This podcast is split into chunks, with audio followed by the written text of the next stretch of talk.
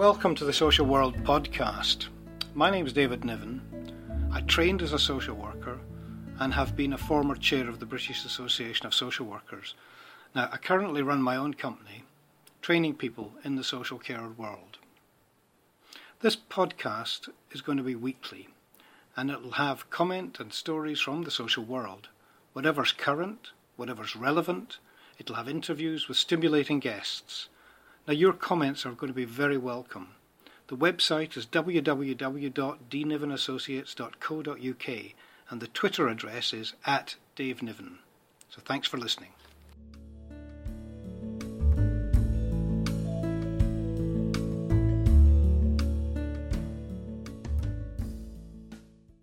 We're going to start this week's inaugural podcast with a little bit of history.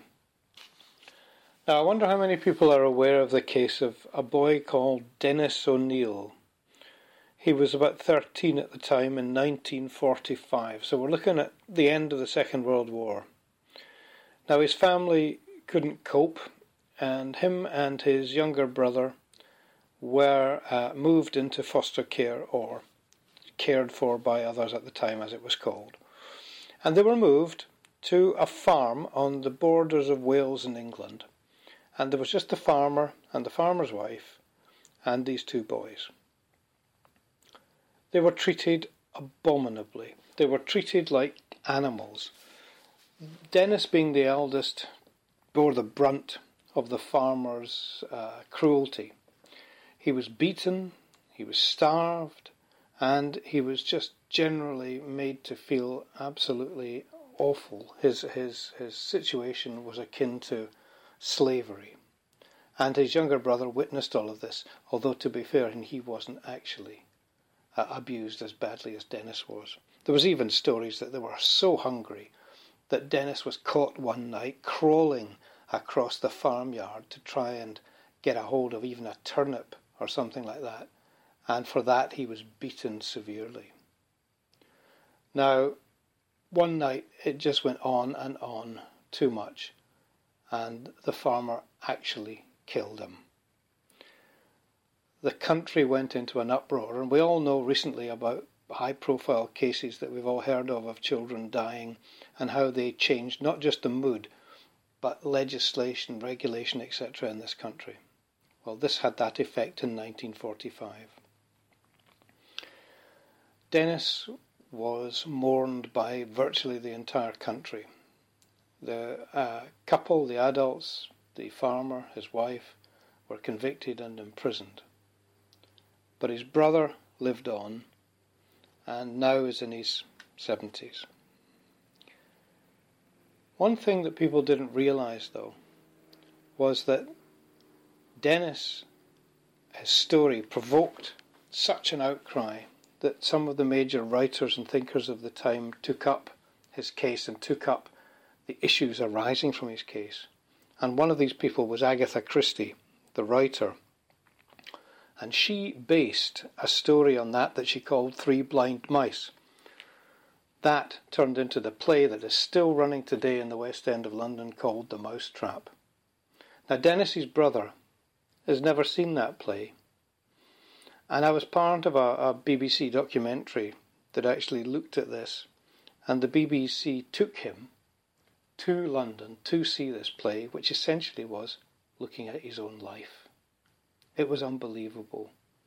The emotion that this invoked and the story that he had never seen before represented on, on stage brought it all back. And there was quite a lot of discussion about how it had impacted on him and how it had influenced his behaviour as a parent himself now and as a grandparent. Now, this established eventually the 1948 Children Act. This um, followed on from children's committees and children's officers being placed in each local authority. And it created a Parliamentary Care of Children Committee in 1945. See, because what had happened an awful lot was that the war landed more than a million children who were evacuated from town centres onto local councils who'd really had inadequate resources to care for them. Many like Dennis, were placed in foster homes and became emotionally disturbed. They were they, they were they reacted by bedwetting, stealing, running away, challenging adults. And after the war, many children who had no families to return to became what was called nobody's children. Dennis was just one casualty, probably among hundreds. But the Children Act in 1948 finally brought about responsibility for children that had been these had been formerly dealt with under the poor law.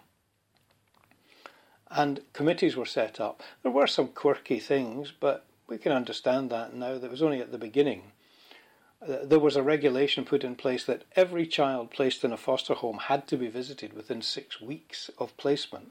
Well, of course, these days the, the placement itself has to be vetted and and made uh, uh, appropriate and, and actually agreed to before any child is placed there. But then it was six weeks afterwards they had to be inspected, and also the these committees, the local committees in uh, authorities up and down the land, were obliged to have at least three women on it because it was considered that women were far better at understanding the needs of children than men. So this really has been the basis on which social workers have acted ever since. The basis of children's needs, the basis of regulation, and the basis of good appropriate care.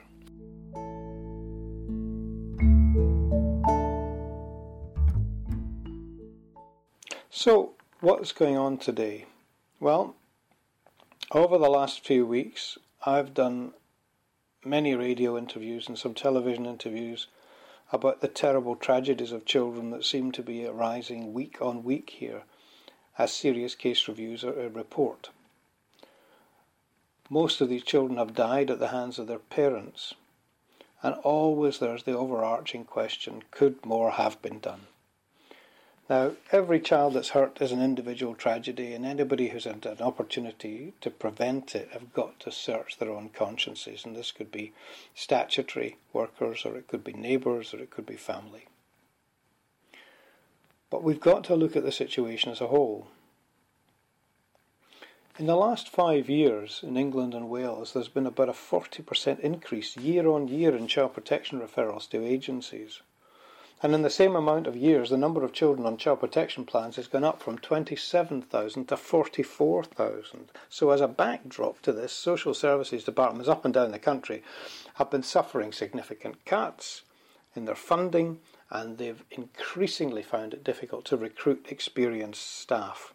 So, subsequently, there are some authorities where the vacancy rate is huge. And if they're lucky, they get agency staff, but that brings with it its own problems in terms of continuity and in terms of uh, management, in terms of bonding, and in terms of actually working together.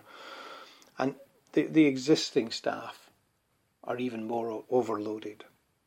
So it's the plates on the end of a stick type circus trick that you see running around just desperately trying to keep these plates going because they've got too high caseloads, they're overloaded, they're overheating, and in effect, the danger to children is, parad- is increased. Now, the Prime Minister the other day praised social workers. They called it, uh, he called it a noble profession, uh, a noble part of society, and something that people should be very proud of. Fine, thanks, David Cameron. But that's not enough. That's not enough. I used the analogy that if the current childcare social work provision in this country is, a, is, is at the moment, it's like being adrift on a raft after a shipwreck, right? And the boat comes over the horizon. You think, oh, great, rescue, thank God for that. And it stops beside you, sits, throws down some water, you have a drink, which you dearly need, but then the boat just goes away again. No, no real rescue, no real resources, just a momentary lapse and a momentary piece of hope that soon gets dashed. Now, we need a major overhaul, I think, in this country. Major, fundamental extra resourcing. Now, I know there's training initiatives are being discussed, things are being implemented, but they're not enough. And I'm not sure if it's joined up. I'm not sure if the actual jigsaw is being constructed in a proper way. Because we're talking far more than just frontline social work. It's all the people whose responsibility it is within the child protection system, the multi agency response, if you like, to support. Now, so many restructurings are taking place at the moment. So many changes are taking place. So many cuts are being made in the system. So many jobs are being lost that whoever ends up in particular jobs that are responsible to actually communicate with each other in, say, the police, to the social services, to education, to health, whatever. These people don't know each other anymore. They don't even know sometimes if anybody's in the post that they're meant to be liaising with.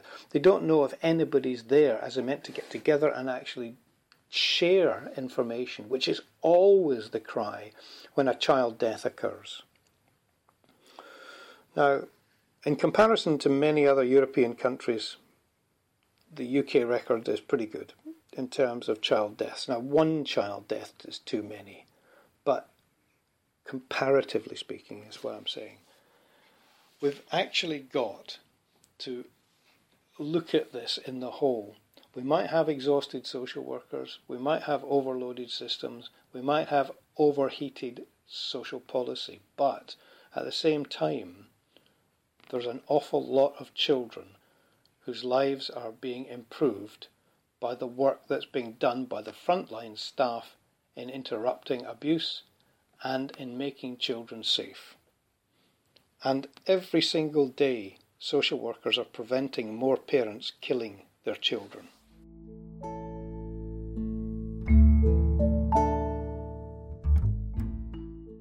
Most of the public get their information, their knowledge, their opinions from some form of media or other. Now, whether it's broadcast media, whether it's written media, whether it's social media, I mean, these days it's hugely variable. And it does, though, still maintain a truism that this is where the world's opinions are formed.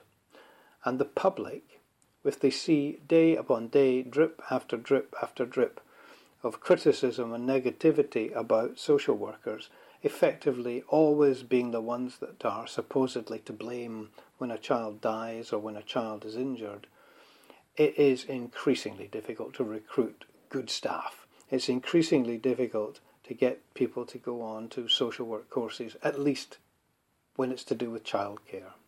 Other social workers working with adult care and working in all the other disciplines that social work covers, that's still being uh, recruited to well, but childcare social work at the moment is in a real dilemma. Now, the image of social work in the media is, to my mind, pretty significant, and the way that it's actually dealt with by the media is also quite significant. I don't think they realise sometimes, journalists and others, just how damaging throwaway comments can be, just how difficult shock jocks kind of um, self seeking adulation can actually impact on the work of social workers. And at the end of the day, it's always down to this. The more that social workers are vilified in the media, the more they're demonized in the media, the more difficult it is the next day when a new case comes in to be able to at least get over the doorstep and make a relationship with a family where you think a child is at risk. There was a really funny, tragic story, poignant, that I was personally involved with. When, after a particular event in the, um, the Houses of Parliament, we were launching an initiative on child sexual abuse, I went along to the BBC studios afterwards to give some interviews about it and try and tell people what was happening.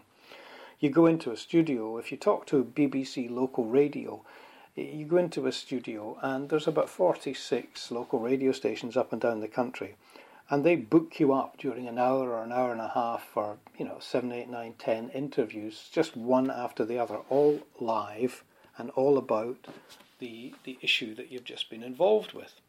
So i sat down in front of the microphone and um, what happened was every every couple of minutes, uh, somebody would come in uh, onto the air and say, Hello, hi, I'm John, the producer.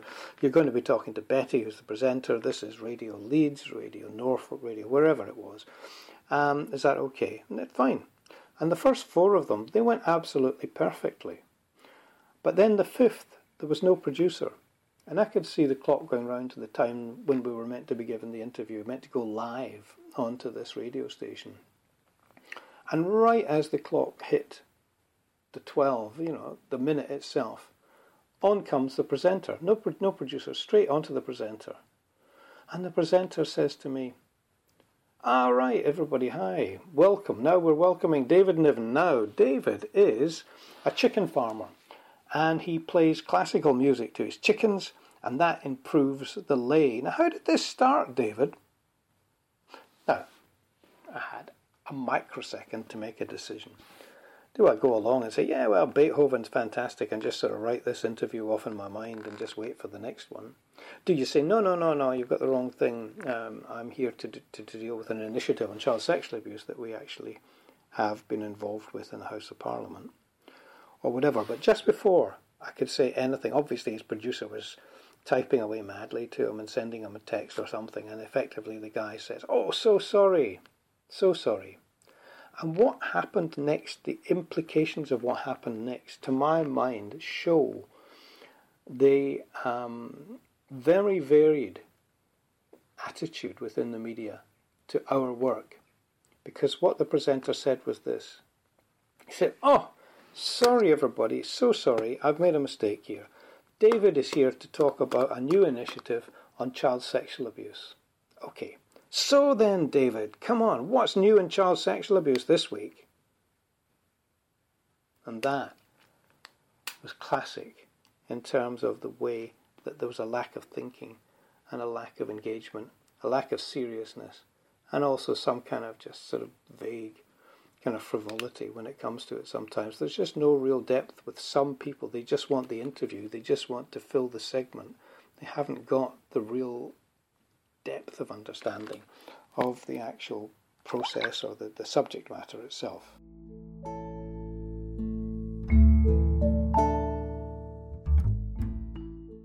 Now, some things really get you angry. Some things really get you worked up. And it's especially true of some things that you might have campaigned for year after year. You might have actually lobbied for, you might have worked your, your butt off to actually try and get people to uh, listen. And I was part of a, a movement, if you like, a whole group of people in the late 90s who were determined that there should be two things. There should be a register of sex offenders in the United Kingdom where at least they could be mon- better monitored and at least they, they would be um, subject to sanction following conviction. And this happened, this was achieved, and it was brilliant, and that became the 1997 Act that's been modified in 2003. But people forget that there was a second part to that act, that act, which lots of us actually worked for very hard at the time. And that was called extraterritorial legislation. And it gave British courts the power to prosecute British people, mainly men, who had apparently committed offences against children abroad and that the country that they were in hadn't prosecuted for whatever reason. Many other Western industrialized countries adopted similar legislation and have put that in place and have implemented it reasonably well. In the 13 odd years since this has come about, Britain has actually prosecuted, to my knowledge, about five people. And yet there are thousands of men who go abroad still, sex tourism is still thriving, and they think that if they go abroad and abuse essentially either little brown children as they see them, they're somehow inferior to white children at home, and that is just appalling.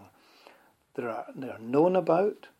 Europol makes regular initiatives and regular advances in trying to catch them. Law enforcement is increasing in terms of its communication, its awareness, and its coordination, if you like. But the legislation that's there that we put in place, and Baroness Lucy Faithfull really pioneered this, and she was at the forefront of a, of a group of us to effectively push this through Parliament.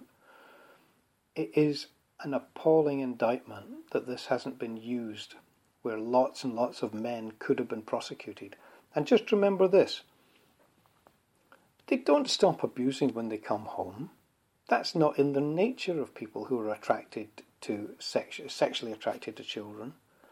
They will continue to abuse and continue to take opportunities whenever they arise.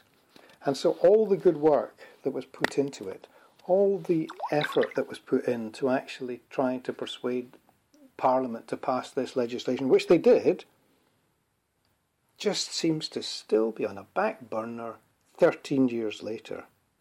Now, the Online Protection Service at the Met CEOPS, they do great work. They really do. And they are the ones that coordinate things from the UK with all their co- colleague forces abroad.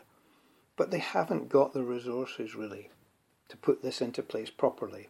And we're still so nervous and so hung up about things like um, witnesses on video, um, getting forensic evidence from countries that really haven't got a particularly sophisticated law enforcement systems or whatever. But these are not intractable problems. Other countries do it. Australia, Sweden, the United States, they've all moved much further forward than we have on this. And when that also comes, it makes you think of stuff too, like the um, identification of victims. I stood, I stood on uh, one of the upper floors of Scotland Yard back at about that time uh, with the head of the paedophile unit, as it was called then. And he pointed down into the courtyard where there was a huge kind of furniture van drew up, and out of it came trolleys of the sort that you see at airports, you know, taking the baggage out to the planes. And three absolutely stacked full trolleys trundled off this, this van. And he said, See that? That's a raid on one house, one man. And so it seemed, it's, so it's, it's actually been reinforced over the years. I, I've heard of situations where paedophile rings have actually been exposed, which is terrific. Men have been arrested, which is terrific. But the intelligence gathered has included things like the paedophile ring allowed people to join after enormous security checks. They, they're just like terrorist cells. And as well as actually being passed in terms of you being appropriate to join that ring, there was an entry fee. And the entry fee to some of the larger rings was something like 10,000 images of children. 10,000 per person. Now, this is big business. This is organised crime in a lot of ways. But the big thing is that they might have been just about keeping pace technologically with the law enforcement side in terms of tracking and arresting and interrupting people. On the identification of victims side, it's still woefully inadequately resourced and funded. The, the technology needs to be hugely updated needs we need to have cutting edge research when it comes to trying to find out where these victims are. Are they still being abused? Can they be interrupted? Can we help them? And that's the one I'm most interested in. I am interested in the fact that law enforcement is doing its job in terms of arresting people, but in terms of finding out where they got their images, in terms of finding out where these children are now, and in terms, this is worldwide, remember, we are lagging behind and we need to have a major, major investment in that type, that side of the work.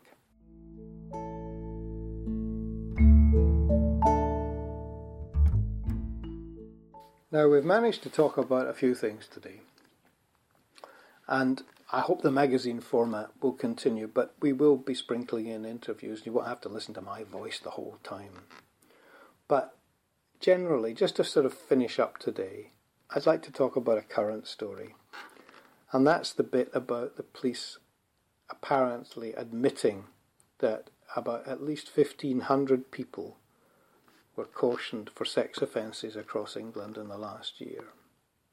Cautioned. And that included lots who had offended against children. Now, to receive a caution for that seems to my mind woefully inadequate, and I don't really understand how, even if half of them had good explanations, how the rest could possibly be passed through. And I know that the Magistrates Association themselves were pretty cheesed off by this because effectively the police were acting not only as the law enforcement, but they were also acting as the judiciary in making decisions like that. Now, any sexual offence can have a long term traumatic consequence for the victim. So that's got to be looked into carefully. Now, as far as I'm concerned, I don't care really that the, the, the, the historic nature of it because and, and, think of the celebrity cases that we've been listening to over the last year or two in this country. I don't care about the historic nature because in my view people who are sexually attracted to children are uh, chronic are in chronic situations. There's no such thing as cure. It's the exact same as an addiction the only question to do with that is control. Self control, yeah, of course we have to encourage that, but it can't be relied on entirely just like other addictions could be. If you have an alcohol addiction or if you have a substance abuse addiction, I mean, or a gambling addiction or whatever it happens to be, an awful lot is put on self control, you changing, you changing your own life. And that applies to people who are attracted to children as well. But in their case, the difference is that the victim is not mainly themselves, the victim is somebody else. And society has a responsibility to protect the vulnerable, and society therefore has a responsibility to exercise controls as well as self control on that person. And so all the various sanctions, all the various restrictions, all the various legal constraints have to be constantly monitored, constantly researched, constantly updated to make it as safe as possible. The Register of Offenders, as I said at the beginning, was one good thing at the beginning. It was, and it still is. The only problem with that when it was brought into place was I know it was 13 years ago, but effectively it wasn't made retrospective. So, at the time where maybe 15 or 20,000 went on it in the first few years, if that had been made retrospective and all the people walking around who were alive who had offended against, sexually offended, whether it's adults or children, that would have been a quarter of a million in the United Kingdom had it been made retrospective at the time. And that, 13 years ago, was the scale of the problem of convicted people. And we all know that the actual numbers of convictions that are secured are far, far, far fewer by a factor of maybe even five or ten than the numbers of actual convictions. So I think in this country we've got a, a realistic view now of what dangers are out there from people that want to offend sexually or for people who are uh, inclined to offend sexually. There's got to be more work. There's got to be more initiative. There's got to be more joined up thinking. And whether we have a national overview, uh, whether whether it's a royal uh, commission or whether it's a, a, a full scale inquiry that leads to a, a proper restructured presentation of, of um, those who are lined up to um, work against it. I don't know, but whatever it is, it's not there now it's too loose, it's too under resourced, and the people on the front line are exhausted. That's what I'd like to sort of take away as a legacy, if you like. Something that made a difference to that situation. Anyway, it's been fun putting this together. I, I do hope that you're interested in some of the things that we're going to be talking about. Over the next weeks, as I said, we'll bring in more people, more interviews, and more variety to it. But just to get it underway is a great thrill for me. And if you've been listening, thank you very much.